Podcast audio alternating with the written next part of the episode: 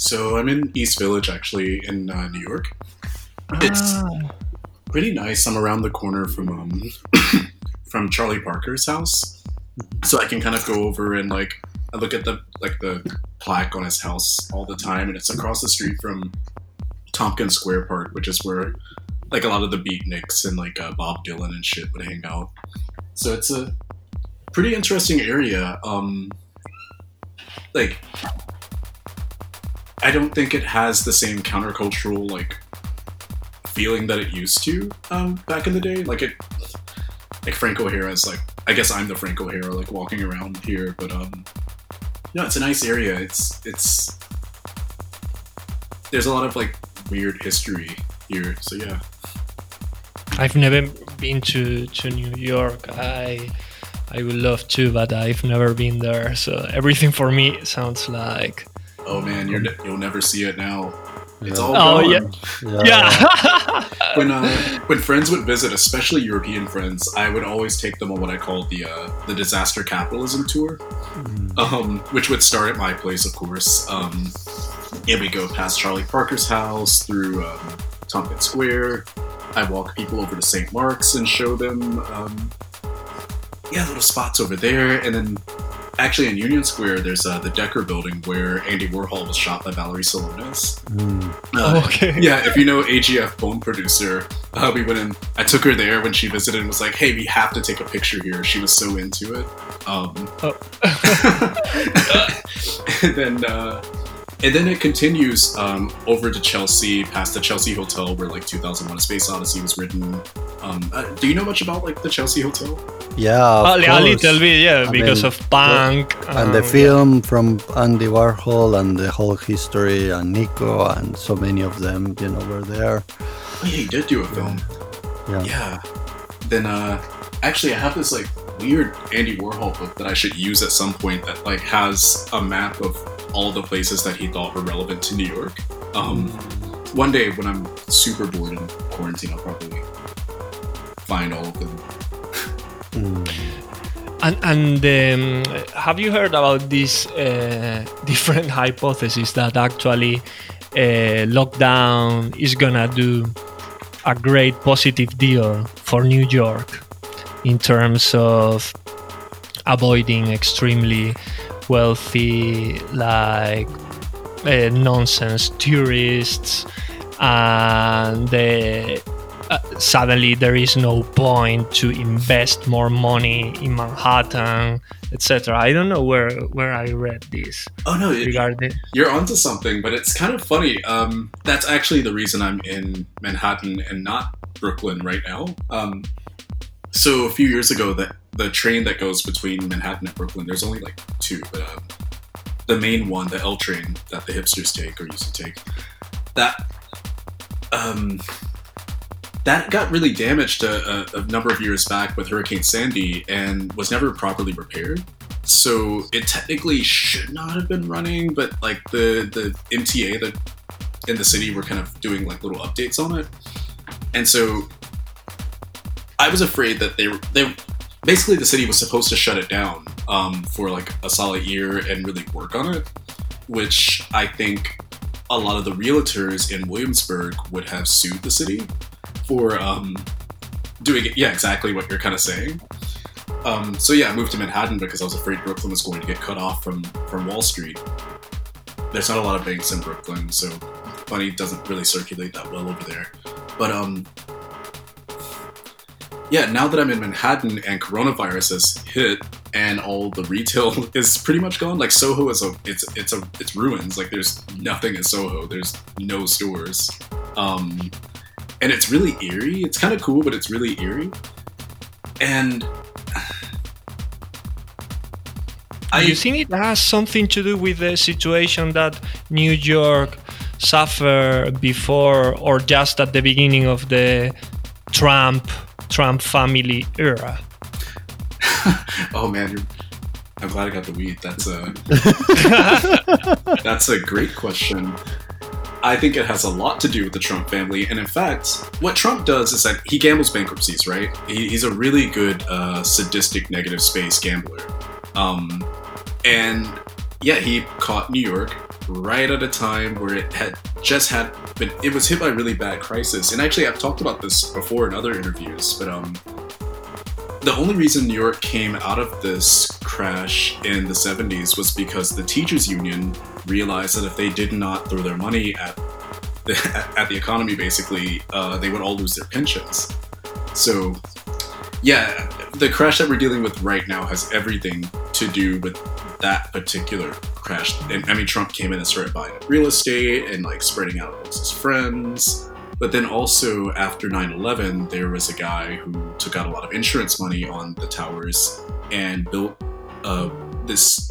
two malls. He built one like really traditional, like giant golden luxury mall, and then another called like the Oculus.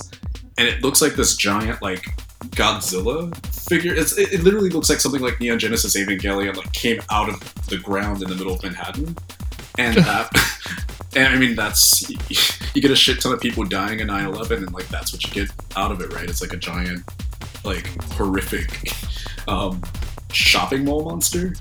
So yeah, this is happening because America has a gambling problem, and they're not very good at recognizing that about every 30 years, America has a small crash, and every 100 years, we have a major crash. So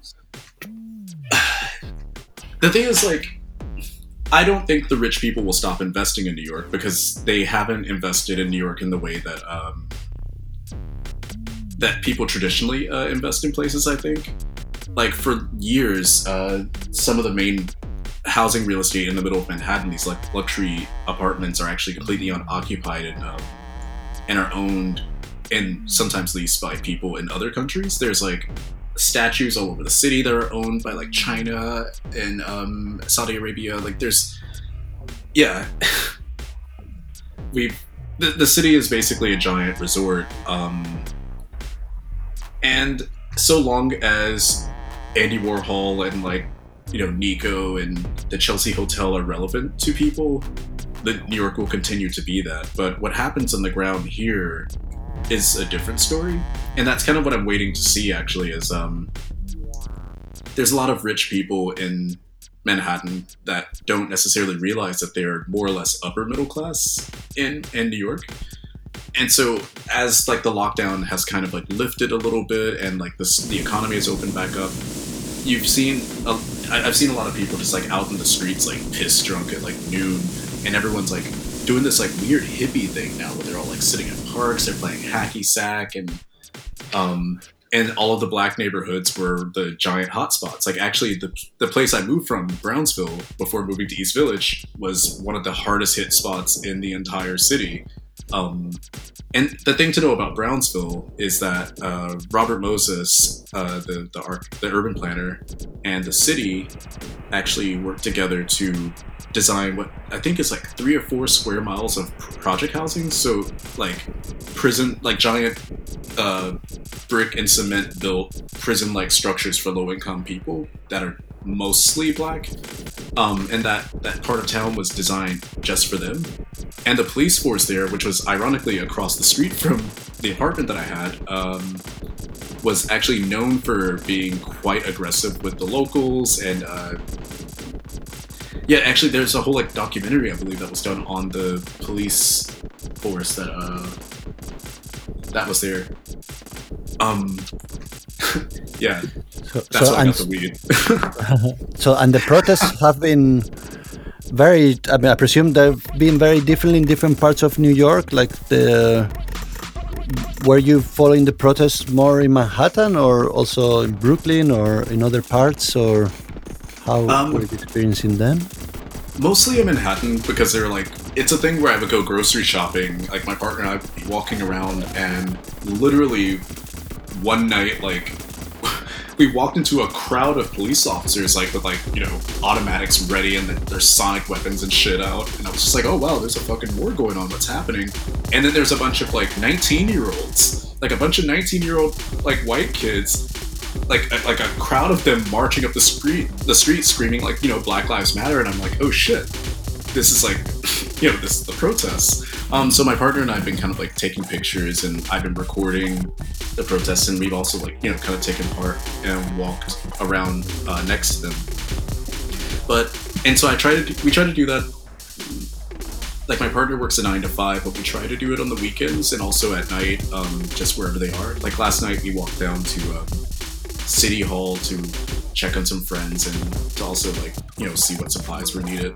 I'm not occupying City Hall or kind of actively participating in the protests as of yet, and I'll talk to you about that in a bit. And it has a lot to do with the documentation that we've been doing.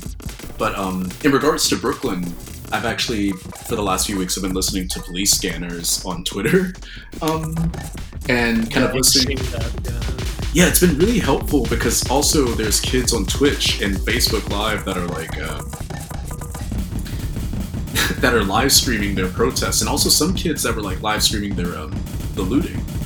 And so my partner and I would just spend all night, like, kind of jumping between multiple live streams of both the looting, the protests, the police scanners, and trying to really, like, understand what the hell is going on. Because, I mean, obviously there's still a virus going on outside, so we're, like, trying to figure out the best way to help without also endangering and also in spreading the virus. So it's kind of, but it seems like wearing the mask is actually helping, which is good. Yeah, I mean, unfortunately for United Kingdom, seems to be the case that actually, if you wear a mask, makes a huge difference. Yeah. So, and they were actually using sonic weapons, the police. I wasn't sure. I heard something, but I no one told me. Yeah. So they were. Yeah. I haven't experienced it yet, and that's the thing. Like, I've seen them, like, mobilizing. I've seen footage, but yeah, I haven't been beaten up by the police yet, and not really looking forward to that idea. And it's kind of funny. So I've been working on this book, Assembling a Black Counterculture, for the last year on the history of America and techno, and exploring how techno is a prefix for the word technocracy, or society or government run by technical experts. And it's been really interesting because the end of the book has literally been playing out in front of me right now. And my editor, Camille Drummond, called me up, like, just after George Floyd, the footage came out, and she was like, "You can't protest it for us." I was like, "Yeah, you're right." And she's like, "You gotta finish this book." And I was like, "Yeah, you're right." And we talked for like 5 hours about it, where we were just like, fuck. Like, this book was like, you know, it was a cool, speculative idea when we started on it back in November. But as I was, like, you know, tracing how, I mean, basically the book starts around 1820, but kind of glosses over, like, the 1600s on up. But it mostly focuses on the idea of, like, the plantation farms that African-American slaves would work on in the American South, which is where I'm from, in Alabama. And the book kind of takes that transition from slave and plantation labor to what we know as, I guess, corporate structures and, like, white-collar jobs, but also blue-collar jobs, and how that basically later became the sort of data white-collar jobs that we know now, and then the sort of blue-collar delivery service jobs, and I guess what we're calling essential workers now. And yeah, so this new development of, like, essential workers and like the work from home kind of thing is it threw a wrench in the entire book, because I did not expect. Like, I knew an economic crash would happen in 2020. It's why I moved to Manhattan. It's also why I moved to New York, because I wanted to witness it. And we'll get to that too later on. But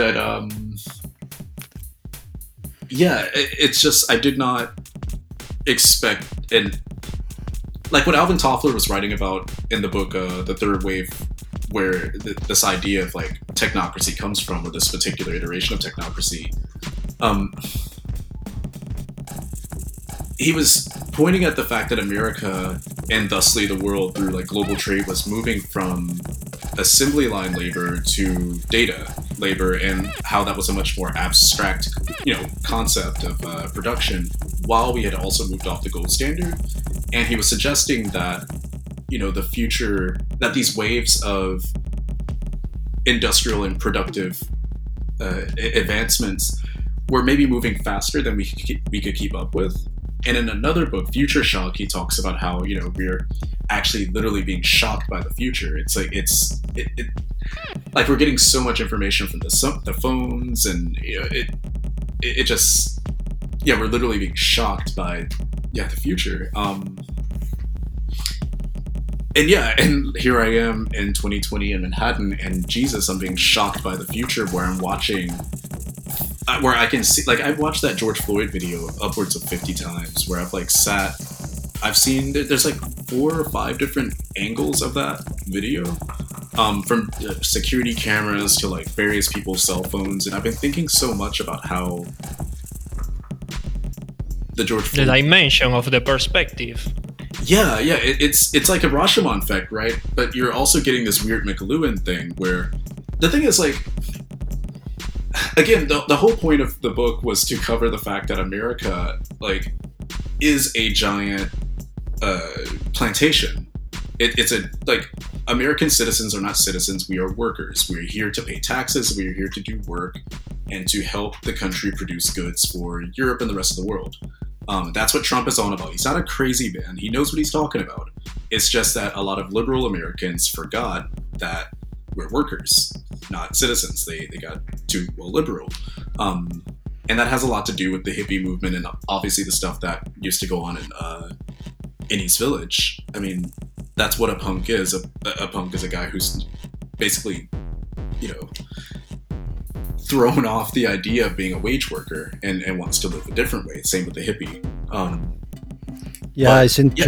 It's interesting because... in fact, we were talking with Matt Dryhurst, and he brought the book of Fred Turner from Counterculture to Cyberculture, and it's very interesting the way that he points out how Stewart Brand and the whole Earth catalog, that they started as hippies, and coming, having a catalog to, what people will take to their communes, and there was all these, references to cybernetics and books, and and then how this, when he in the 80s he was totally lost, Stewart Brand, but then he encountered the hacker culture, and then it's just oh wow, this is very similar to the way of, kind of anti-government or anti-organization type of structure that I was taking part. The question is the way that this is similar, also with the punks, that they promote a certain sense of freedom that inevitably cannot go beyond the freedom of the individual. So then it meets neoliberalism in such a perfect way that, the punk, growing up, we both, Miguel and I come from that scene, and we thought okay, this is counterculture. But, it's also very close to a Nietzschean Ubermensch kind of notion where it's fuck the rest, I'm just going to do my own thing. And but then that fits perfectly once neoliberalism has kind of broke already with some kind of established family bourgeois values and other forms, once that is already broken, and then it's just to have the drive for self kind of... what do you even call it? Gratification. What would you call it? Because, that's what I'm seeing here in East Village. It's a lot of people that are just consuming. They're consuming a lot. It's a weird thing. All the shops that have been able to reopen are literally lemonade stands, and it feels like my partner and I have been calling it East Cella because it feels like Coachella with no music. Yeah. It's crazy. You go outside and people are playing hacky sack, and the craziest thing is people have been playing a lot of black music. Yeah. And so you're getting this like counterculture going on while this literal counterculture is happening. Well, I mean, the thing is, okay, in Manhattan, the protests are largely white. Mm-hmm. I have not, from what I understand, it's more of color out in Brooklyn. I haven't really gone to Brooklyn too much because, you know, trains and they're not very clean. And, maybe in Harlem, maybe it's a bit different, or? Well, Harlem's pretty gentrified. Harlem is already... Okay, I see. Okay, now the thing to know about America is that if a white person wants what a black person has, they will take it. And they will take it in spades, and then they will tell the whole world that they didn't take it. Yeah. And that's just the whole thing you have to know about America. They're lying. It's I mean, that was what's so interesting about Joe Biden when he did the whole, like, if you don't vote for me, you're not black. It's like, he actually thought he had the authority to say that. It was a joke, but that's kind of what's like quite interesting about America. And that same audacity is what's playing out right now in like the parks, like Central Park and stuff around the city, is that when we were under lockdown, I think a lot of people knew that they had good healthcare. They knew that there was a class of people that would be taking care of them. And that's the thing about the black people being and Hispanic people being at the highest like affected of the virus, is that it's not just that, you know, it's not pre-existing conditions by itself. It's also that we're working. They're the essential workers that are taking... Yeah, obviously they are the frontline workers. This is like so obvious. Here in UK, it's exactly the same problem. Black community in London is like twice the number of cases than the average white dude with a white collar job. It's insane. Yeah. No, totally. And it's, I mean, and that's also the thing with the white collar job. You do tend to be able to work from home right now. And part of what I wanted to show with the book is this slow transition that America did and then later exported from slave labor on a plantation to this idea that there's a group of people or a class of people that can work from home or just make enough money and to be furloughed from their jobs and just get piss drunk outside and then lean on top of black people and Hispanic people that are working and are, you know, also more likely to catch the virus. And it's, I mean, this is the audacity of capital and empire, like kind of showing itself at its very end, right? Like this is this isn't even as cute as Rome. Like at least Rome was like off fighting too many wars when the barbarians came in. Like America's literally like sitting on its ass, like drinking a smoothie and like watching Family Guy and going, well, I don't know. It's interesting because, I think it's too illogical for a lot of people or a lot of my friends around the world to understand, like why America is letting this happen. But the reason is that it's when you come to a new place and you murder everyone, every person and every tree, because trees are living things. When you kill every tree and person on the entire like continent, and then enslave another group of people and force them to work for you and then develop what we call a modern society out of it. There's an audacity there that I think just doesn't go away. And if America hopes to not reach 200,000 deaths by August, and I think they will, or we will, if they hope to not, you know, let that happen, I think they should learn some humility. But you can't correct 500-600 years worth of colonial excess. So it's a really interesting time. I mean, and that's one of the main reasons to go all the way back. That's why I'm not really protesting like that on the ground, because I feel like it's more important for me to be talking like right now, to be saying this stuff. And that's the thing, even though I don't have the time, I've been taking every like conversation or like interview job or essay job that's been thrown at me, because now is the time to fill in the context for everyone, for them to know. No, absolutely. This is something that Martin and we were talking about, that precisely now I think it's really necessary to provide context and try to think about this. And I think you are using Detroit as part of this narrative to explain the current situation, right? Yeah, it's actually really great that you brought up Trump and New York before, because that ties into the, not necessarily into the book, but it's in the same world as the book. In that Detroit, I think, was the first time after the Great Depression that America really should have sat with itself and gone, okay, maybe we're not doing this urban planning, global production, economic thing very well.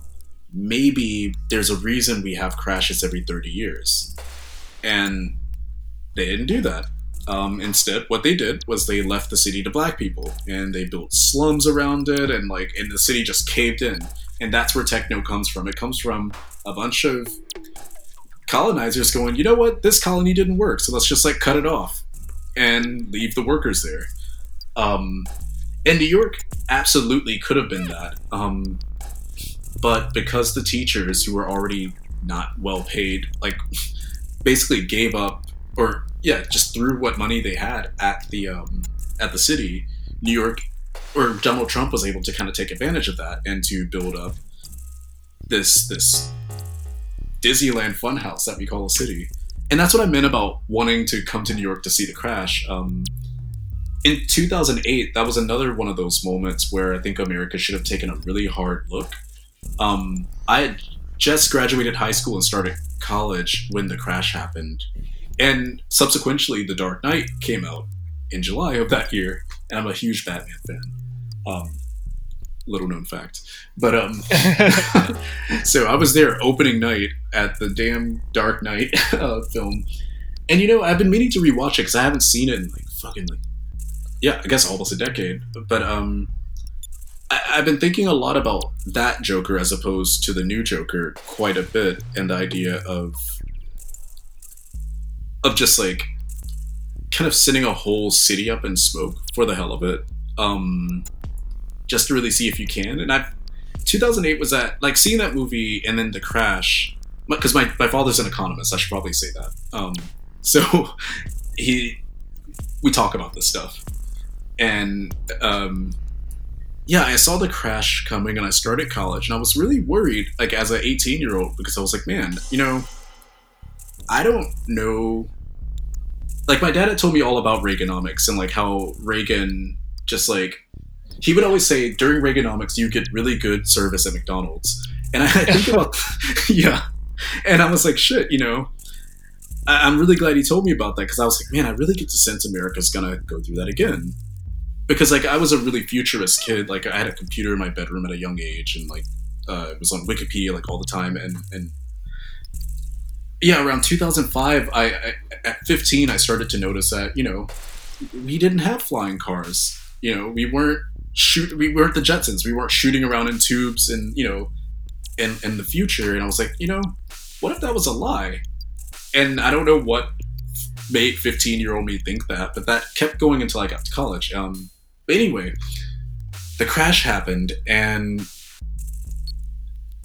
Obama became president, so there was the Obama kind of hope.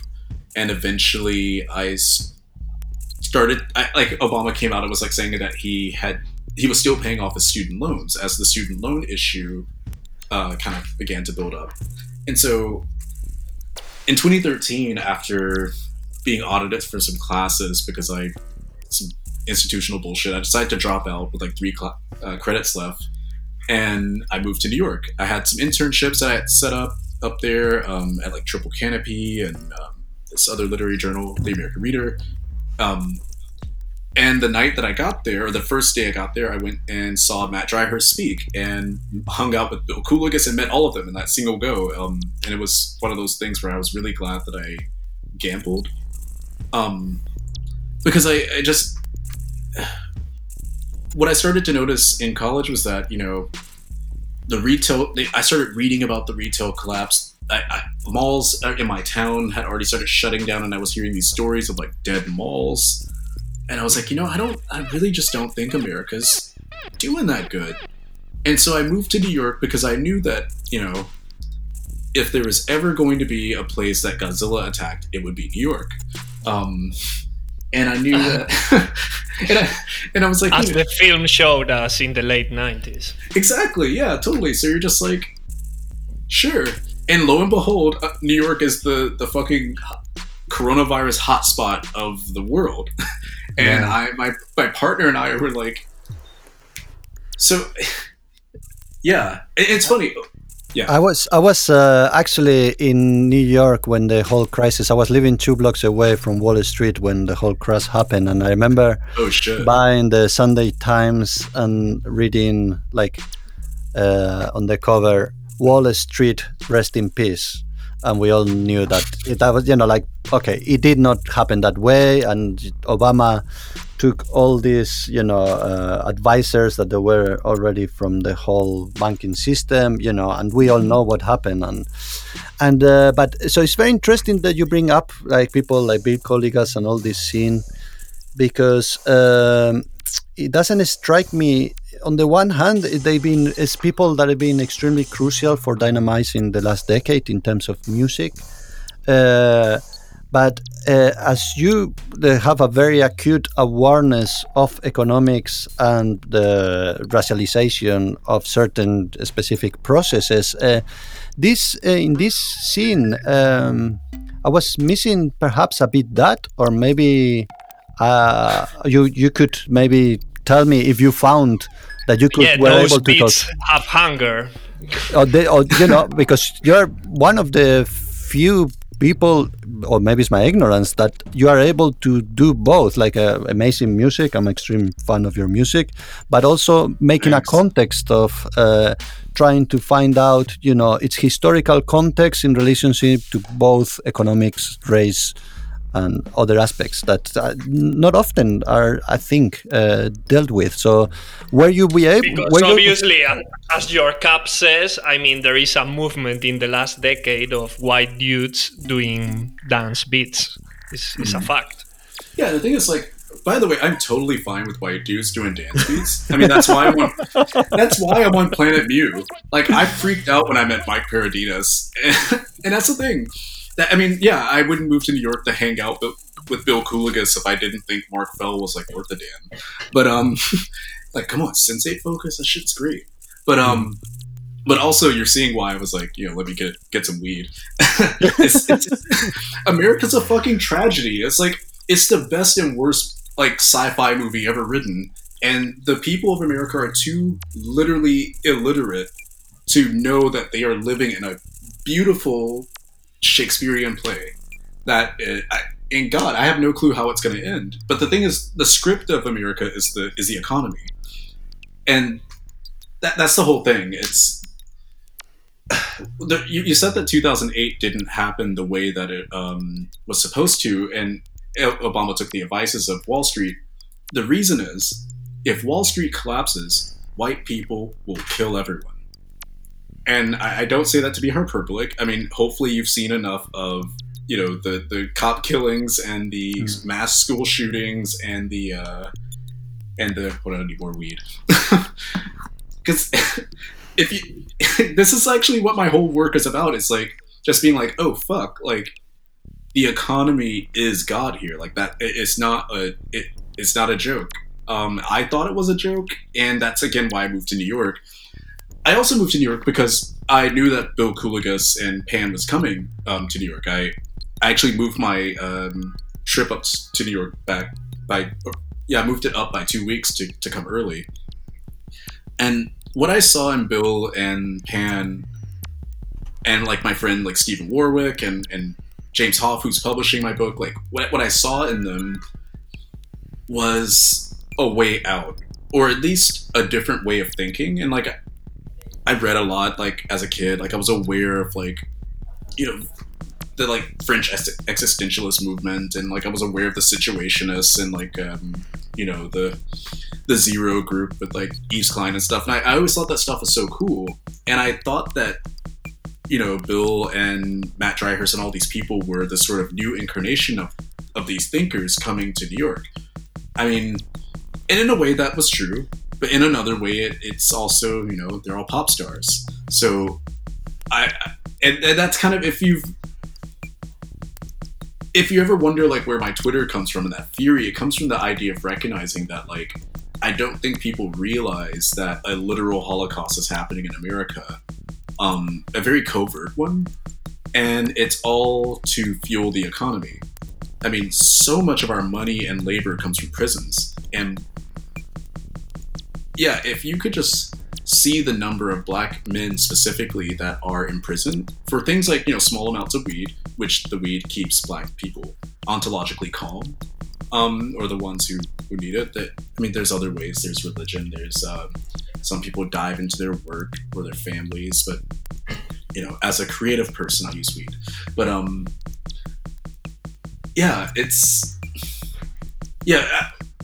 I was just always a really curious person, and I came across Pan and Tiny through Tiny Mixtapes when I was like writing in college.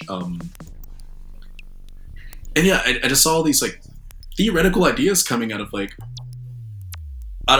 that sector that just seemed really interesting. And I just wanted to be a part. I mean, I was in Alabama, and there's not much going on down there. Actually, no, I'm lying. So. In Alabama, I went to a school called the University of North Alabama, and I don't know if you know the bands The Civil Wars, the Alabama Shakes, or Jason Isbell, yeah. 400 Unit. They were all from that town, and that town also had the Fame recording studios where like Jimi Hendrix, Etta James, like all like recorded records. The Rolling Stones recorded there, and yeah, I that's where I went to college, and I while being around these people. Just kind of being around them, I saw what a successful music scene could look like. I watched people graduate college and go up to Nashville, you know, sign to like Third Man Records. Like Jack White would come down to the town and like recruit people and shit. And like, I figured since I could navigate that on a small scale in this small Alabama town, maybe I could try it in New York. And try to ride out the crisis until this current one in 2020, and, you know, maybe see what comes of it. Maybe I could, like, yeah. Again, with Pan, it just seemed like the most mainstream counterculture thing that could happen, and it all seemed possible because of the internet, or at least to me. Yeah, maybe it is the case, no? It seems to be the project that from the counterculture is achieving the highest level of impact and influence, no? But may I ask you, what did you start studying at college? College was interesting. So, actually, you know, I've never laid this out for anybody, so I may tell the whole, like, structural story.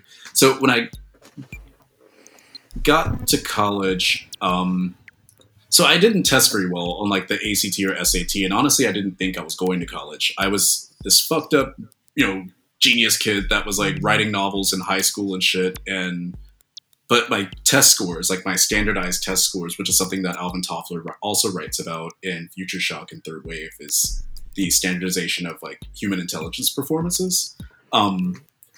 I was really bad at these like multiple choice tests. And so I was pretty sure that, like, I wanted to go to an Ivy League, but I just was certain that I wasn't going to get accepted. And I had been playing trumpet since I was a kid and managed to go to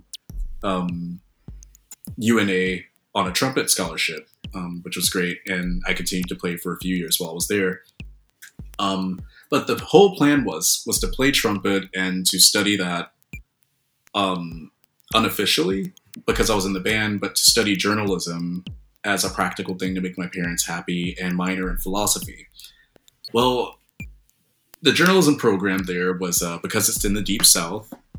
So, okay, we'll take a quick break here to explain another thing about America. So there's a production lag, or like a distribution lag across the country that Americans do not talk about. So you have technically four different countries in America. You have the Northeast, the Southeast, the sort of Midwest, and then the Far West. And I guess you can kind of divide like the Northwest and like Texas and stuff from each other, but it's whatever. But because of the way those territories were acquired throughout the 1800s, that's the thing, the book starts in 1820 because America was just the East Coast and the Southeast at that time. And by 1870, America had pretty much gathered the entire thing through the Mexican-American War and the gold rush and stuff. But anyway, there's a production lag or a distribution lag of like information. And I noticed that what I was being taught in my journalism classes were not what I was like. Basically, I had a teacher that told me to write a handwritten pitch letter to a magazine, and or that was the class assignment was to write a handwritten pitch letter to magazines and to see if we could, you know, pitch an article. So I pitched to like Tiny Mixtapes and like Pop Matters or some shit, because I was into music. And I did it online because I was like, this just doesn't seem right. And I was like, man, am I wasting my money at the school? And it's like, yeah. So what I did after that was I ended up writing for Tiny Mixtapes. And then I switched. I took a film theory class randomly because I needed an elective, and became really enamored with the idea of film theory rather than like production. And so I worked with there was one film theory professor on campus who was strangely like also like a psychoanalyst and like an experimental musician and funny guy. I don't know how he got trapped in Alabama, but, and then there's the philosophy professor, who was a Deweyan scholar or a scholar in Dewey and mostly focused on like religious experiences or sort of like religious ontology and also I guess like ethics and law. So that was a weird combination. I like both of them a lot, and I was just like, why don't we like form some kind of like weird interdisciplinary study thing? And they were like, sure. And so I would go, to their houses, I'd go to their offices, and we'd take I'd have private classes with them, and they more or less kind of built up this library for me across like, psychoanalytic film theory and like Habermas and Marcuse and Deleuze and all that shit. And I had to write a thesis to justify that having happened. By this point, I stopped playing trumpet because it was taking up too much time, and I was really getting into electronic music and just didn't see a future in playing the trumpet anymore after having played it since I was 7. But because of that, I wrote my undergrad thesis on this idea of, I guess it was taking like Hegel and like, and Adorno's like the culture industry and Hegel's like, idea of like the zeitgeist, and thinking about abstract, well, just thinking about the internet. Again, what we were talking about with like Bill Kulikas and stuff, like thinking of, or Pan is thinking about how these countercultures and American influences got distributed across the world. Like I was thinking a lot about how Coltrane and a lot of the jazz musicians were sent to Europe as a initiative, and like same thing with the abstract expressionists. Like America was literally selling people to show Europeans that we had culture, and yeah, that basically the dean read the thesis and was like, I don't know what the hell you're talking about. And by that point, I had already secured some internships up in New York because I just, saw some exciting shit going on up there. Like Triple Canopy had just opened, and like E-Flux seemed to be kind of like being a more popular thing, and like Verso books. I saw people online that were interested in that stuff up there, or up here. And my mom is from New York, so I have family up here, and like I always felt like I probably should have grown up here anyway. So it was kind of like fuck it, I'll just go. But I wanted to graduate first and, get a degree and go get a fucking job. But because this dean looked at me, like it was a funny thing. I like sat in his office and he's just like, man, what the hell did you write? Like, I can't pass you on this. And I was just like, that's not the point. The point is like, I got to get out of here. So I ended up calling him a cunt, and he got mad, and I dropped out and moved to New York the next day. Oh, fuck. Yeah.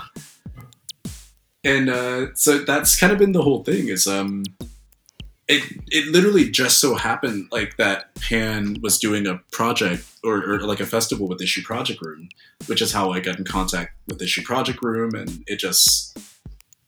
yeah, literally taking a gamble and moving early is really the entire reason we're having this conversation now. Well, yeah, it's part of the fabric of these, different fields that are all across the globe, describe the situation of the counterculture. But it's really interesting because it touches like very different specificities. It's like, well, this is the rhythm analysis. Like, people ask all the time, like, what is a rhythm analyst? And I picked it up from Henry Lefebvre's like book of essays, because I figured people needed a name for what it is I do. Like, okay, the entire reason I call myself a rhythm analyst is actually because I randomly got an email from Spotify 2 years ago, and they were like, hey, we want you to come give a talk on release cycles, and, you know, and like maybe mentor like some artists for a day. And I was like, it's weird that you're calling me. And I was like, I guess I have to sound really official. So I was like, man, what's my field of study? And I thought back to what I had studied in school. And I was like, I guess when you're juggling speculative economics and history, like this, and like generational lines, which we could talk about American generations in a bit too. I was like, I guess that's what rhythm analysis is. It's a bit more broad than what Henry Lefebvre was kind of pointing to, but I mean, across human history, give me a date or a time period and, you know, a bit of information that I can kind of work out some logic for you. Like, and that's a lot of what I worked through with the philosopher and the film theorist was really learning to see the world, or to see the frames of the world, and to know how to kind of play with all the tropes of like the human imagination or whatever. Because I mean, like in the plays, you have the gun on the wall trope, right? The gun's always there; it's just waiting to be used. And I try to use all of it. It gets and New York's a good city for that because it's really fast, or was.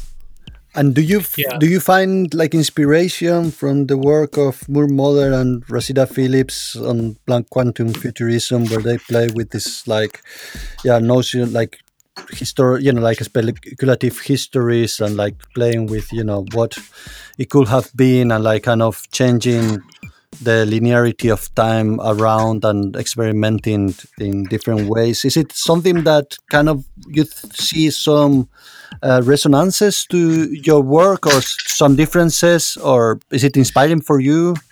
Yeah, totally. I'm a really big fan of Rashida especially, but also Moore Mother Kamei, because I was actually just really happy, if anything, that like to see someone else, especially someone Black, doing this kind of work. And I often wonder if this is a kind of work that Black people have been doing and ought to be doing.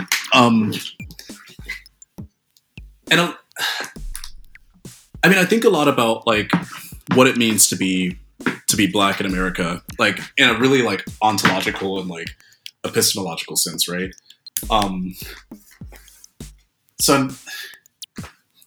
And maybe that's okay. Maybe I should explain this construction both to you and the audience, because it may make things make a bit of sense. So what Black people in America are, in part, are a group of West Africans off the coast of Africa. So they more or less people were like kidnapped and like kidnapped, sold. I mean, you hear people were sold, but it was really just like someone owed a debt or like had to go to jail for a petty crime, and like, you know, a colonizer basically bought the person, said, and didn't abide by the the terms of the contract and just kept them. So they brought all these people over to the US after fucking over like the Taino population and what's now like, I guess, modern Haiti and stuff, which that's a whole shit show into itself. But so the Black people that were held and transported into the American, like, sort of Northeast and South, were held in captivity for their entire lives. And that should have been one generation of a few million people that were, like, more or less tricked into the sort of, or I guess, really this accumulation of people across, like, quite a bit of time. But anyway, those people were eventually bred. And so there's a eugenics aspect to this, and a very hard ontological and epistemological like generation that's happening. Like, they're literally generating more black people by forcing them to breed. And so those people who later became me are kind of just like stuck here because we're hostages. We have no clue, like, and actually, okay, so I joke a lot that, like, with the Underground Railroad, and that's why, part of why the book starts in 1820, is that there was a crash that happened that caused a bunch of slave revolts to kind of happen across the American South. And there was a migration through the Underground Railroad of African slaves to the North, and they would pop up in places like Detroit, or what we know to be modern day Detroit. And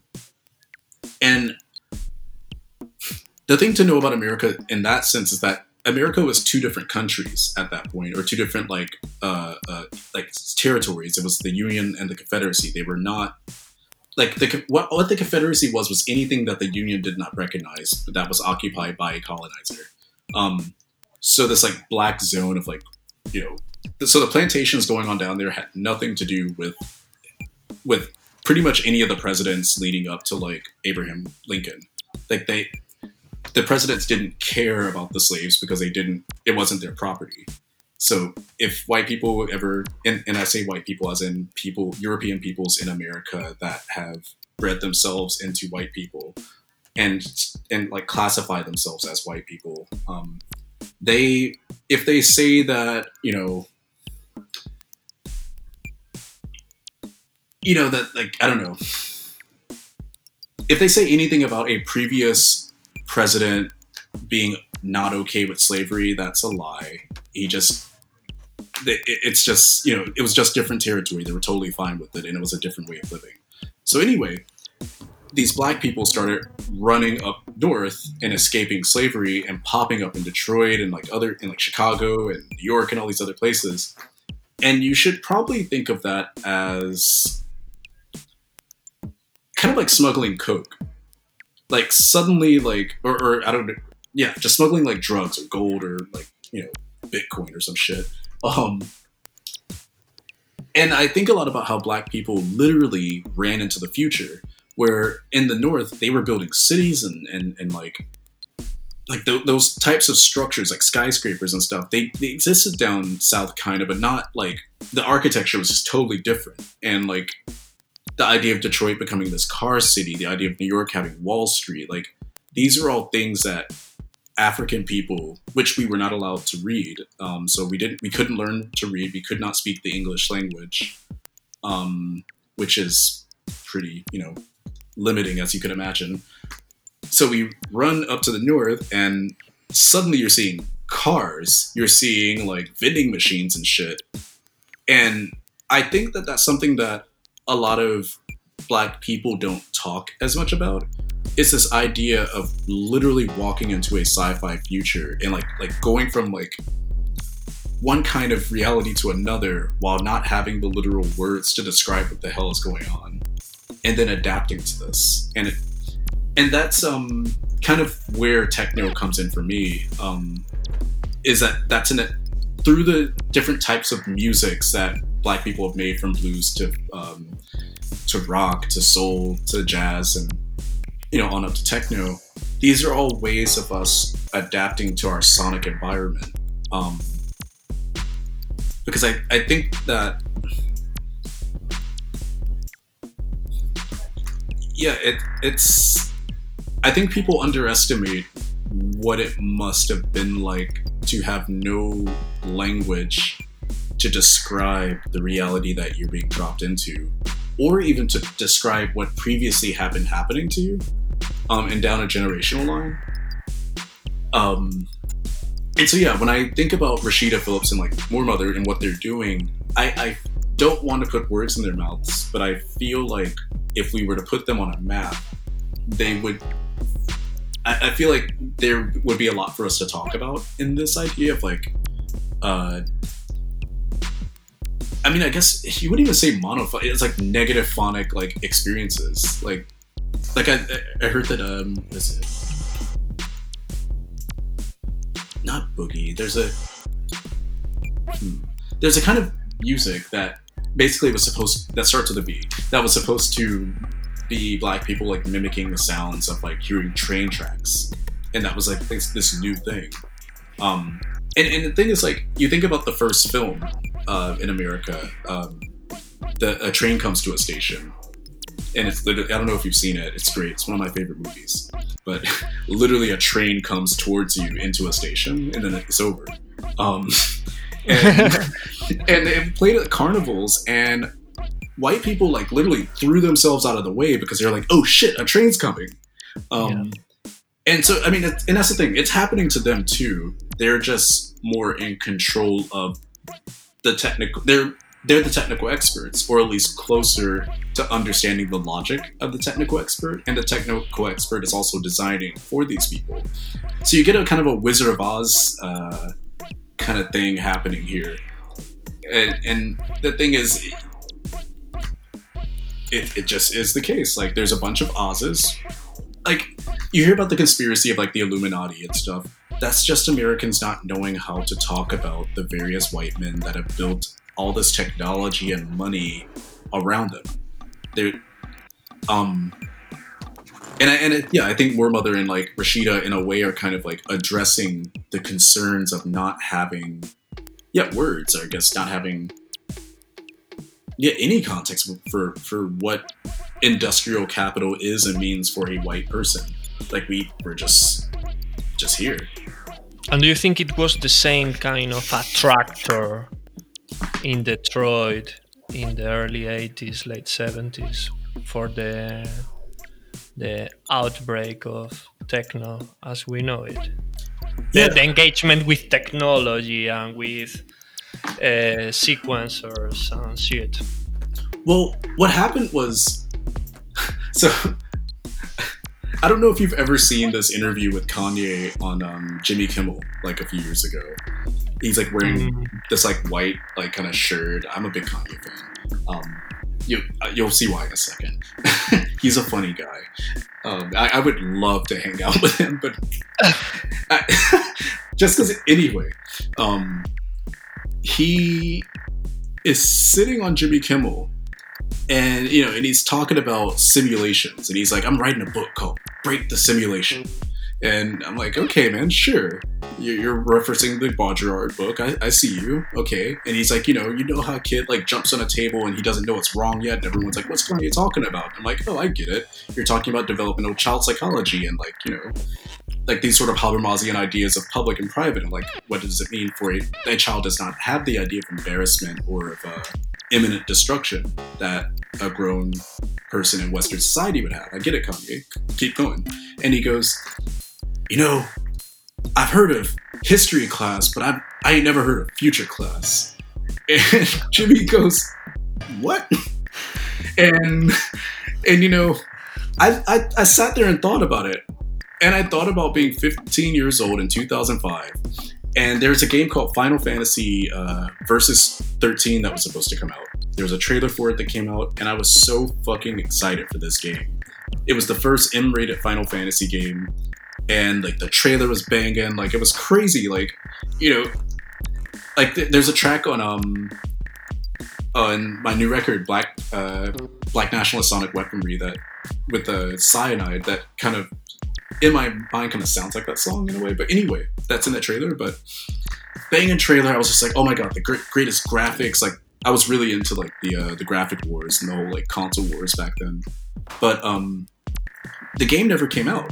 It ended up, they, like, really sold this game to me. I waited years.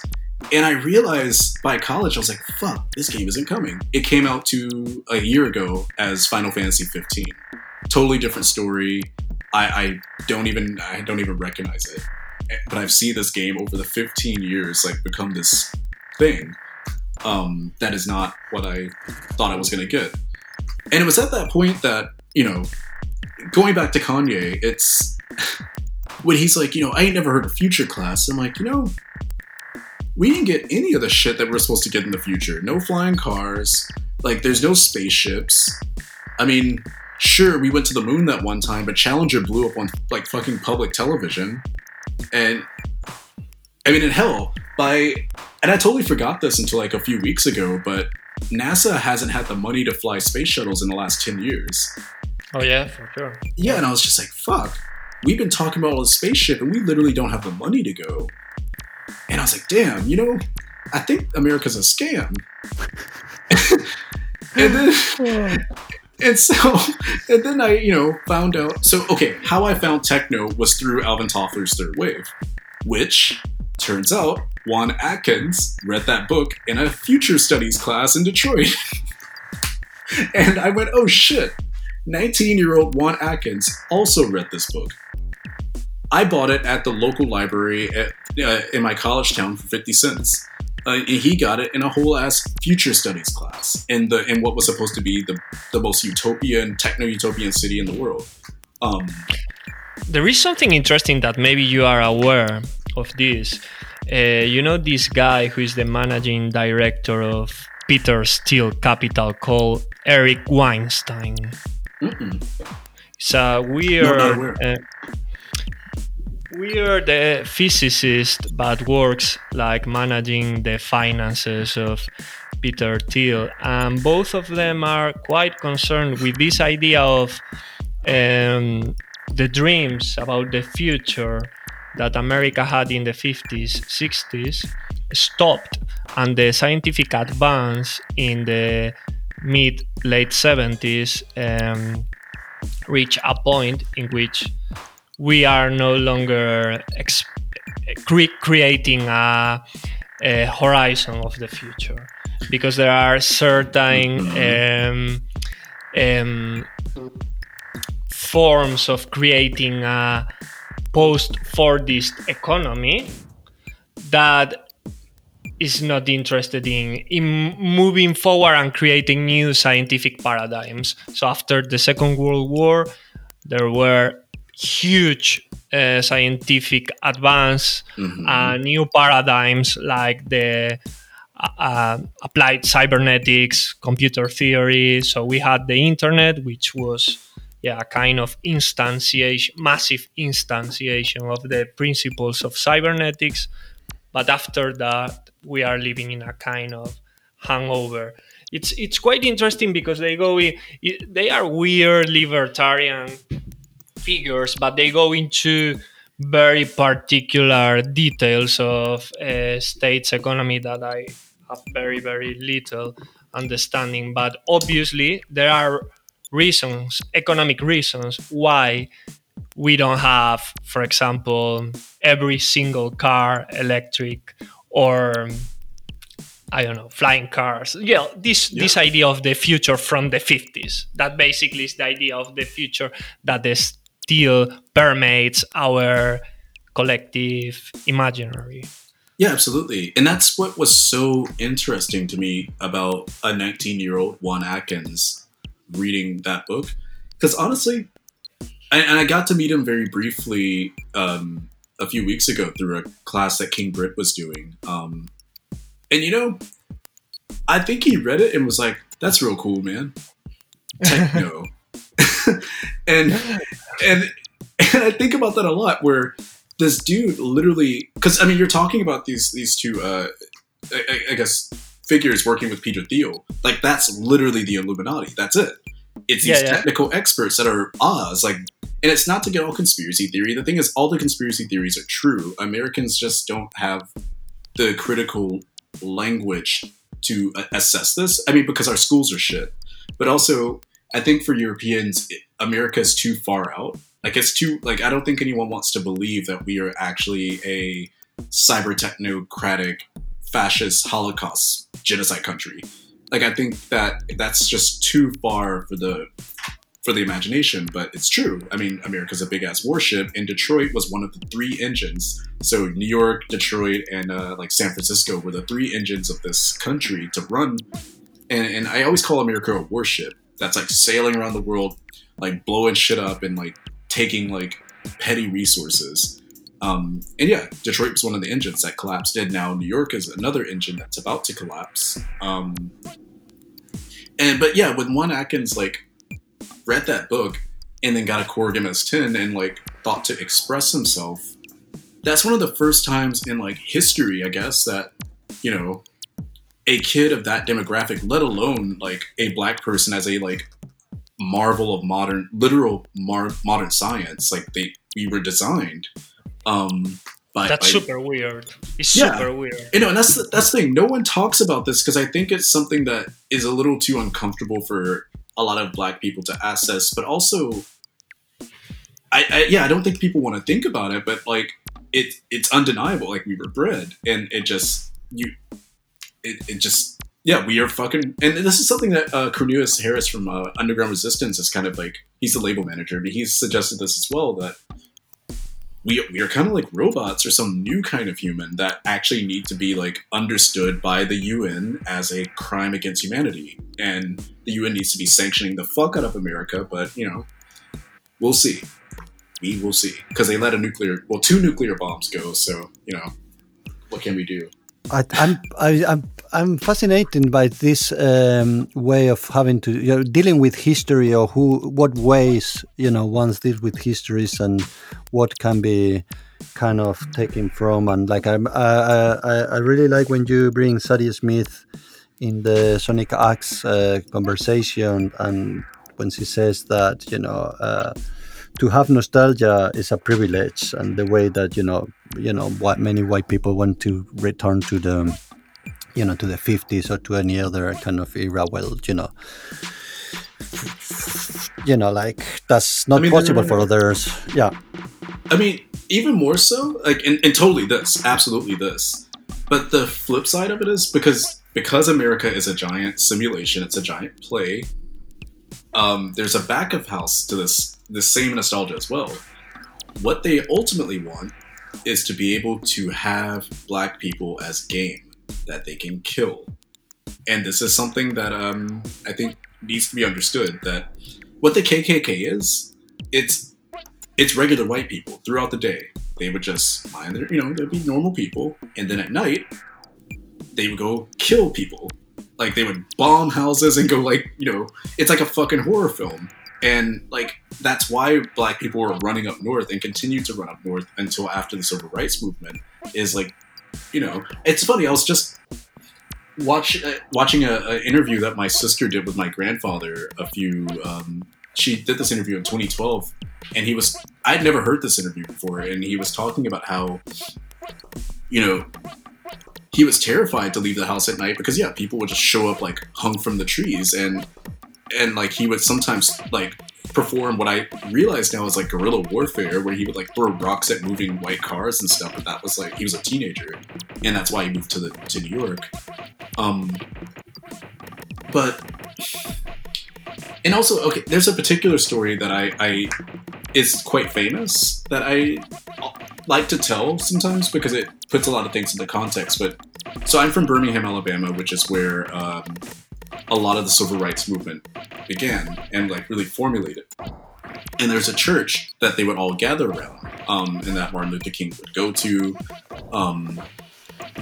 And it's the 16th Street Baptist Church. And for whatever reason, the city's planning to rename it Black Lives Matter Avenue, which is fucked up because that church was bombed by white supremacists, and they killed 4 little girls. Those are the only people in the church, were 4 girls, and that's what kicked off the Million Man March. And like the I Have a Dream speech was that these monsters like fucking killed 4 children for like, we actually don't know why. I mean, that's the thing, I don't think black people will ever get that answer as to why the cops feel the need to, have their knee on a black man's neck for 8 minutes and 46 seconds. I have no, we can't answer to you. And it's funny, in the first track of my record, Black National Sonic Weaponry, my cousin actually says, she's like, why do they hate us so much? And I mean, I imagine it's because we're their after image, But yeah, anyway, growing up the street from this church made the sort of past quite tangible for me. And I had a conversation with Robert Hood about a year ago, where he lives in Alabama. He moved to Alabama after leaving underground resistance, and we had a really good long conversation about it where he was just like, you know, I can feel the blood of the slaves in the air. Like, I can feel the cursedness of this land. Like, I can, like, just all the trauma and shit. And I think that's a lot of what, I mean, maybe that's the reason why I think like this. It's just so much trauma. I mean, my grandfather was a slave, or my great-grandfather, until like 1930, and that's a whole thing where I found my uncle showed me like the contract that was like being free, and like I slept in the bed that he died in the house that he had built with like what money he had gotten as a form of reparations, and like, yeah, just being encased in all of that history, and somewhat unbeknownst. I don't know, I think that kind of does something to you. I forgot what we were originally talking about, but, it was the American dream. Yeah, so with all of this in place, you think about Juan Atkins sitting down with the Korg MS-10, and he has his headphones on, and he hears, like, you know, a pew-pew sound for the first time, like that made by his own hands, and you can imagine it feels like being a technical expert, like you're in the cockpit of Oz, and yeah, the kind of power and also like possibility, I think, of electronic music for Black people is something that's kind of unspoken about. I mean, both of you saw the performance in Rotterdam last year. Yeah. But that's a part of what that was. Like, I mean, there was like Alessandra Mason and Dream Crusher, and there's the moment like my iPad cord or the aux cord fell out of the iPad, and we kind of like started like chanting, and I don't know what the fuck was going on. We like performed this like West African like ritual all of a sudden, and we had a long conversation about it afterwards. But I think that's what Juan and, you know, Rashida and War Mother and myself and like what we're all going through is this sort of epigenetic like rate, like the spirit just kind of like shoots out of us sometimes, and we're like, oh shit, what's that? And so we're haunted by the past, but also still adapting to futures that are moving super fucking fast. And I mean, I think it's a miracle that Black people have been able to sort of like to adapt and innovate Twitter the way that we have. I mean, yeah. And yeah, it just... And before we forget that you mentioned that you were gathering, I don't know, if field recordings or documentation from the protests these weeks. What are you up to in this process of documenting the protests? Honestly, initially... So all of the recordings were for Black Nationalist Sonic Weaponry. And I guess to frame this really quickly, what I mean about Black nationalism, because I had a really stupid Instagram argument the other day with some guy being like, any kind of nationalism is a kind of form of fascism. And it's like, look, we're 14% of the population, and these white fuckers like bred us to like be here, and like they won't give us resources. They massacre like our towns like Tulsa, like every time we try to establish something. So, you know what, fuck it. You want a Black nationalist state, and if you have a problem with it, you're the fucking fascist. But anyway, that's my words about Black nationalism. But, and that's also sonic weaponry, because that's what I'm using to say fuck you to that dude. But also, the recordings, I went to the protests obviously expecting a lot of angry Black people, but I'm no longer, I guess, maybe adjacent to that community by proximity. So it's a lot of new school students, a lot of like Billie Eilish kids, and sure, go for it, you know. Happy for them that they're having their like hippie moment, and I think it'll work, and I'm sincerely happy that the youth are, that this is a youth movement, and that's weird for different reasons, but we'll come back. Anyway, I was taking the field recordings because I wanted to try to capture some of this Black energy that I guess I was kind of referring to with like performing and stuff. But instead, what I ended up getting was a lot of police. And I thought a lot about that, about how triggering it is to use the term triggering. How triggering it is to hear police and to know that they are there to kill you. especially in regards to protest situations. And it's a thing where I was not directly in the line of their crossfire, but it was a thing where you can see in the cops' eyes, you see that they're revving themselves up to like beat the shit out of something. They're thirsting for it. And so, I ended up capturing a lot of that, which I don't think is audible in the record at all, but hopefully some of the energy is. And that's pretty much what I was up to with the recordings, was just making sure that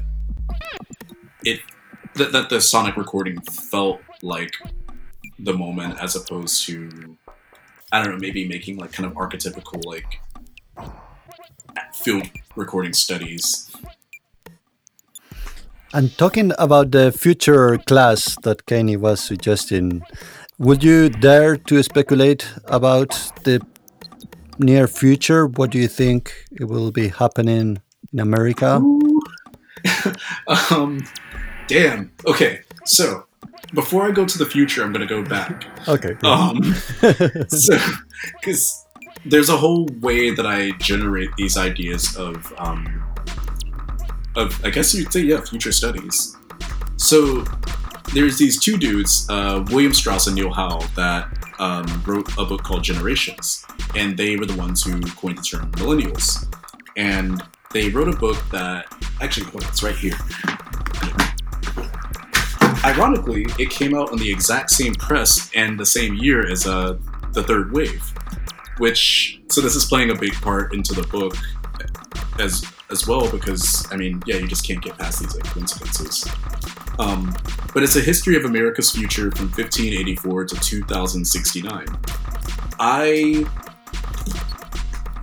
Basically what they do is they kind of go back to when Christopher Columbus first came over to the States, or came over to modern day, what we know to be the modern day States, and kind of build up each generation of children and frame them in archetypes and frame life events around them, going all the way up to millennials.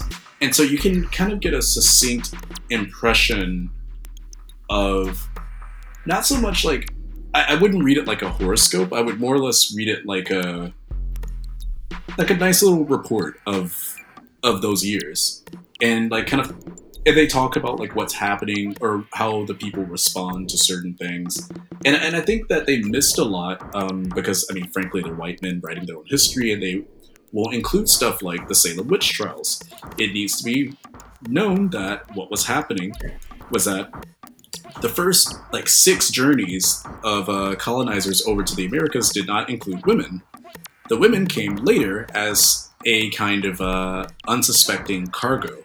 And they were there to, you guessed it, breed more people so that they could colonize the states. So that's something I don't think they spent enough time on, but that's what Silvia Federici covers in Caliban and the Witch and some of her other works, is this idea of what the role of the woman is in society. And I've been comparing this with Pierre Bourdieu's Masculine Domination as well, to kind of figure out, I would say that the white men were good at oppressing the black people because they were really good at oppressing the white women. And that was a systematic thing where, you take people to a foreign land. You see this in that movie, The Piano. That wasn't in America, that was like New Zealand, but similar kind of setup if you're wanting to imagine it. The women come over and they're just like, I'm here. And the women that were witches that were burned, I would suspect were women that knew what was going on. They had kind of figured out that, maybe they were not okay with the white men murdering all the natives. Because the thing is, you hear about all these wars with natives. I don't think there were wars. I think that's just too tidy for me, because if there were wars, you would imagine that some of the natives would actually have survived and even thrived in a sense, like these communities. Because these are multiple types of Native Americans across a whole huge continent that's twice the size of Europe. You can't just say Native Americans. These are they wiped out a shit ton of people. And I imagine at some point the white women were like, you know, like, Harold, don't hit him anymore. Just like, stop. Just, and he's like, no, I have to kill the Indian. And it's like, you know, and it's this like fucking like Cronenberg movie where he's like just like murdering, and like the woman's like, please stop. And then he slaps her, and it's a whole like fucked up situation. And I imagine the stress of that, and the women started to talk about escaping. And yeah, I believe that those were the ones that were possibly murdered as witches. I mean, and we can also talk about the lobotomies of like the 19th and 20th century too. And that's a whole thing to talk about, like birth control and like the pharmaceutical industry and what that does to both the libido, but also to like one's just general sense of self. And like this idea of like psychological numbing. Like I made a post about Karens the other day on Twitter. And the point of that video was mostly to talk about the fact that everyone here, except for the white men with money, are beginning to see a shift in their behavior. Well, we first saw the shift actually in the timeline that you brought up earlier with Donald Trump, Madden. That was in the 80s, after like those 70s crashes. America got tired of being a place where constant recessions happened, and they started gambling quite a bit, and moved off the gold standard, and then we struck gold in the 80s.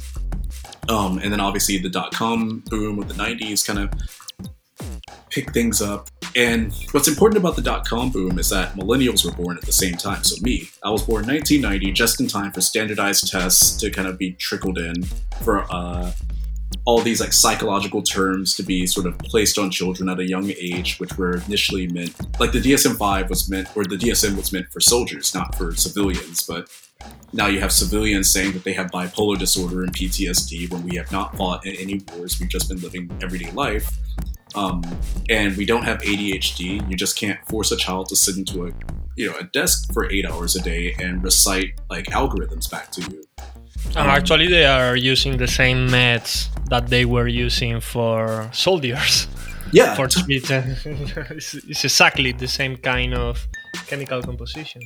And yeah, totally. And that's the thing. My mom's a social worker, and actually works a lot with, yeah. So the thing is, and she actually would be the one who would come to the school sometimes and would pull kids out. And that was the thing. She would be like, you know, man, I know so much about the kids' lives around you because I see their paperwork, you know? And yeah, so basically she didn't want me taking medicine for ADHD. And like I later found out that I was quote unquote bipolar, and like every other like millennial kid was like, oh my God, I'm depressed. I have anxiety. And then, you think about it and it's like, why do we have anxiety? The economy bottomed out in 2008, and the Federal Reserve has been throwing petty cash at the economy for an entire decade, waiting on apps to blow up so that we could recover in 2020. Well, that was bullshit.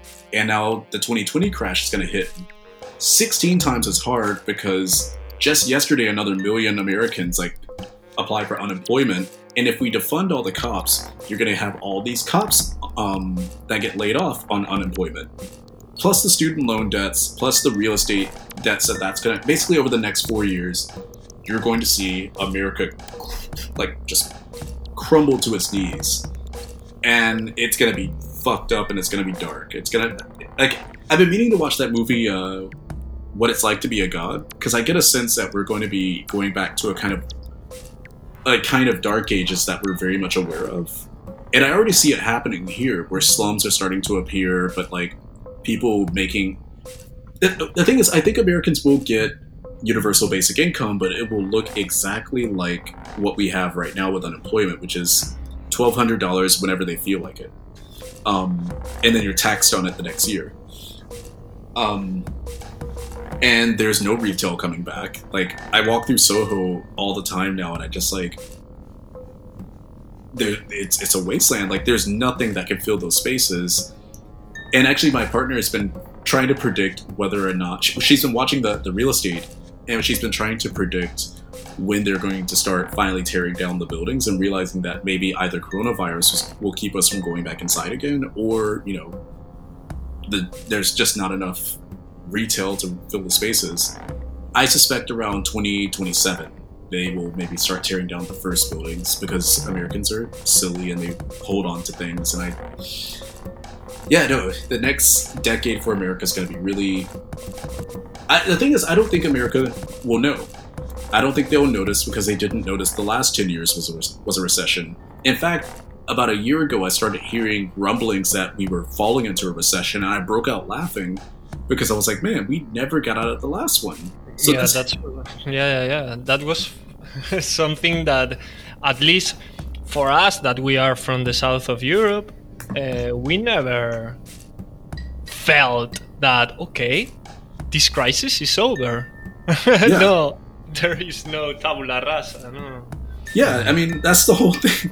I mean, but also, I mean, that's where millennials come in, where I moved to up to New York a year after the show Girls premiered, and thank God for that, because I got a sense of what millennial white kids were like outside of like Alabama. I had never really seen them before. I had read about millennials, and I talk about Old Verhoeven was your frame of reference for that.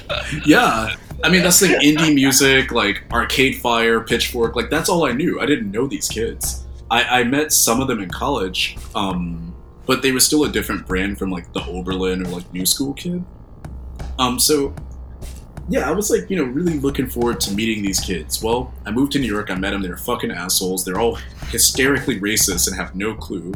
And the joke is, Minneapolis, Minnesota is where George Floyd was murdered brutally. And ironically, that's where a lot of those kids are from.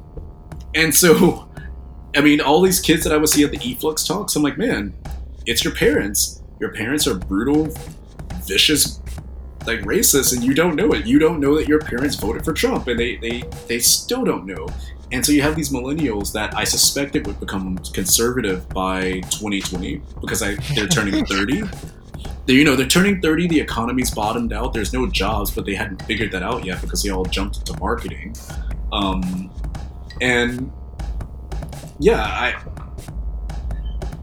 Another prediction that I should probably make now is something my dad has been telling me for the last year, is that the entirety of black wealth will drop to zero by 2050. I suspect that will drop by 2025, just because of the coronavirus, which was a wild card. I did not see coronavirus coming. I knew that borders were closed for some reason, but I never imagined a killer Godzilla virus. So good on Mother Earth. That was well played. But yeah, that's my prediction of the future. And we can stop now, but this is something that I am extremely curious. What's your intuition regarding the immediate election? Oh man, the thing is, I always thought Trump was gonna win. I just like worked with that knowledge that he was just gonna win it. And the thing is, I knew he was gonna win the first time. In fact, in his second debate with Hillary, he starts talking about the TPP deal, and he was saying how, you know, we've been losing X amount of money from like outsourcing all of our like production to China, and he's like, if we like open up this trade with Africa, we can beat China from like taking over and monopolizing that trade. And I was like, oh fuck, he's right. And I went outside and I just stared outside. And actually I looked at that police station I was telling you about, and I just looked and was like, fuck, he's gonna lock us in this damn country and really try to whip us into shape. And the thing is, the middle American whites want that. Like, that's what these truckers want. That's what the white supremacists, that's what the cops want. They want to work this, they want the Jim Jones thing. They want they want to really see this cult to the end. And I think it was Charles Manson, he wanted to wait out the race war and like jump in and like take over America. And I was like, fuck, he's gonna lock us up in here and say, have at it. And as you see, I mean, that's kind of what he's doing. So now that that's strangely all happened across the summer, which Jesus, like, I mean, to be real with you, you've already seen a decade worth of what I thought was going to happen in about 2 weeks. So my head has been like, I mean, I've been smoking so much weed, like, I'm just like, Jesus. And I mean, finally, like, I'm in an emotional place to talk about it, but I'm just like, before I was just like, oh, fuck. But yeah, what's going to happen is, I think The Simpsons was right. I think Trump will die. I'm just kind of waiting to see. I think he will die. And I think Joe Biden will slide right into the presidency, and I think he's going to be an awful president. Oh yeah, because he is brain damaged. Yeah. But 20 people from Trump's direct workers and so were asked to do quarantine, no? Since oh yeah, there's so many people. I mean, yeah, he's going to Arizona, I think now, or no. I think it's one of those W states. But yeah, he's going to a state now, like today, actually, that has had, I think, the highest rise in the entire country. So no, and that's the thing to know about Americans. Like, they really edge it. Like, they gamble hard. Yeah, I mean, in your history, we can see extreme moves. So it's not impossible that he dies. Oh my God, it would be so much fun. Oh my God, if he doesn't die, he's going to be president. That's the thing. Like, he's going to be a fucking god. And that's the thing, we're writing some really interesting lines here. Like, because, yeah, if he doesn't die, basically, we're just going to, obviously, this place is going to crash, and you're going to see Jim Crow basically kind of reemerge. And at that point, I would hope that that Europe would, I mean, but that's why I'm talking to you now, right? It's like, you know, if Trump becomes president again, Europe needs to start a war with America, or something. Like, they have to stop it. And I've been it's funny, I had a conversation with AGF about a year ago, where she was like, you know, things are going to be okay. You know, I know you're depressed about this stuff. And I was like, nah, I was like, by the time Europeans figure out what America is, a lot of people are going to be dead. So we're at 140,000 now. So hopefully Europe's listening. It's incredible. It's incredible because again, I don't know, but I see in the Anglo-Saxon world this attitude, this kind of liberal attitude that coronavirus is real, but it's not as real as capital. Mm-hmm. So it doesn't matter, really. We have to continue pretending that this is relevant, but not so relevant. So there is this body count that it's progressing forward, and it's insane. It's insane. Honestly, I'm just happy that it's a virus and not... I mean, the lynchings have continued. Oh, that's something I didn't say, and I probably should have said during the talk, but it's whatever. It's that lynchings are a four-man job. You cannot do a lynching by yourself. So if you... And there have been 5 black men hung in the last week. So that's the thing. So there's... Yeah, just multiply 5 by 4, and there you go. That's how many white men you need, 20. But, I'm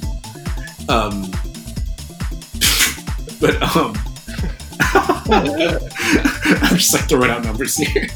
But no, it's a real concern, because I'm glad that it's the virus and not, like, an actual civil war. I don't necessarily think the civil war will happen. Because I think that, I mean, Richard Spencer's already been, like, discredited, and, like, there are no, like, real, like visible leaders. I mean, but I guess that's also, like, what can be scary about it. But under Biden, I think everything will be chill. We'll just have a really shitty presidency, a really shitty economy, and then, you know, AOC will run in 2024, and then we'll have our Lisa Simpson president, like The Simpsons predicted, but... No, it really is incredible that America just is this callous towards death. And the thing is, I honestly, I wouldn't put it all in America. I think it's the Western world. I mean, I think Sweden has shown that it will justify its deaths, actually. And I think in Germany, we've seen, at least in Berlin, that they will trivialize the death. And obviously in the UK, it's... but... The thing about America is, again, because it's 4 countries, it looks like a singular problem. But It's actually a lot of different states working on its own shit, and Trump is right. It is up to the governors. He said yesterday. No, when was this? Yeah, he said at some point. Yeah. I think at least I read it yesterday. Yeah, it's insane. It's super crazy situation. Yeah, I mean, I don't agree with them at all, but the thing is, when I look at the technical structure, I go, you know what? I see it. The machine's built like this. And that's what everyone in Europe needs to know, is that what they're seeing is the machine working. And because the majority of those deaths are black. And that's how our Holocaust happens. It happens systemically across places like Detroit, like where the city just crumbles and leave you there. It happens, like with coronavirus. And I don't know what next trick they have up their sleeve for this genocide, but hopefully it's not a guerrilla war, but that's kind of what I'm imagining, is just a shit ton more lynchings. And that's the thing, the KKK in my hometown was like, they actually threatened to attack a Black Lives Matter protest. They didn't show up, luckily, and the protesters tore down a Confederate statue downtown, but I'm hoping that the white supremacists are just bluffing, but...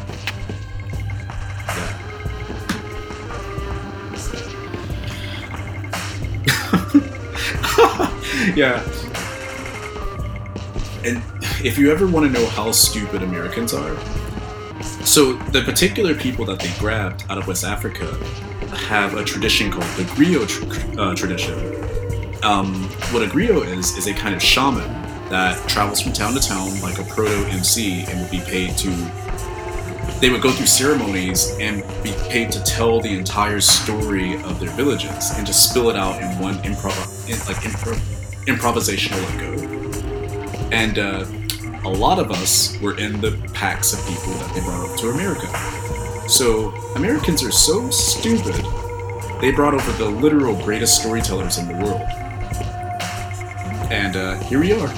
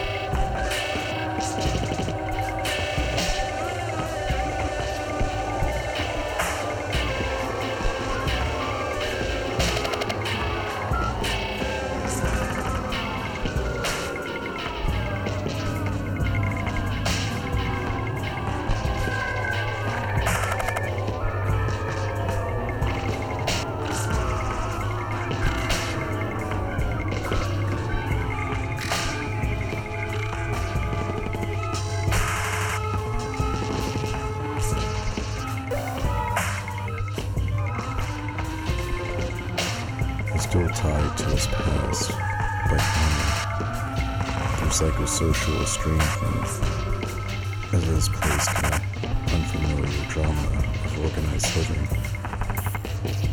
A horizon point, a glass ceiling of assimilation is firmly established and lodged into the dialogic imagination of the black body. A history is lost, and a will is broken.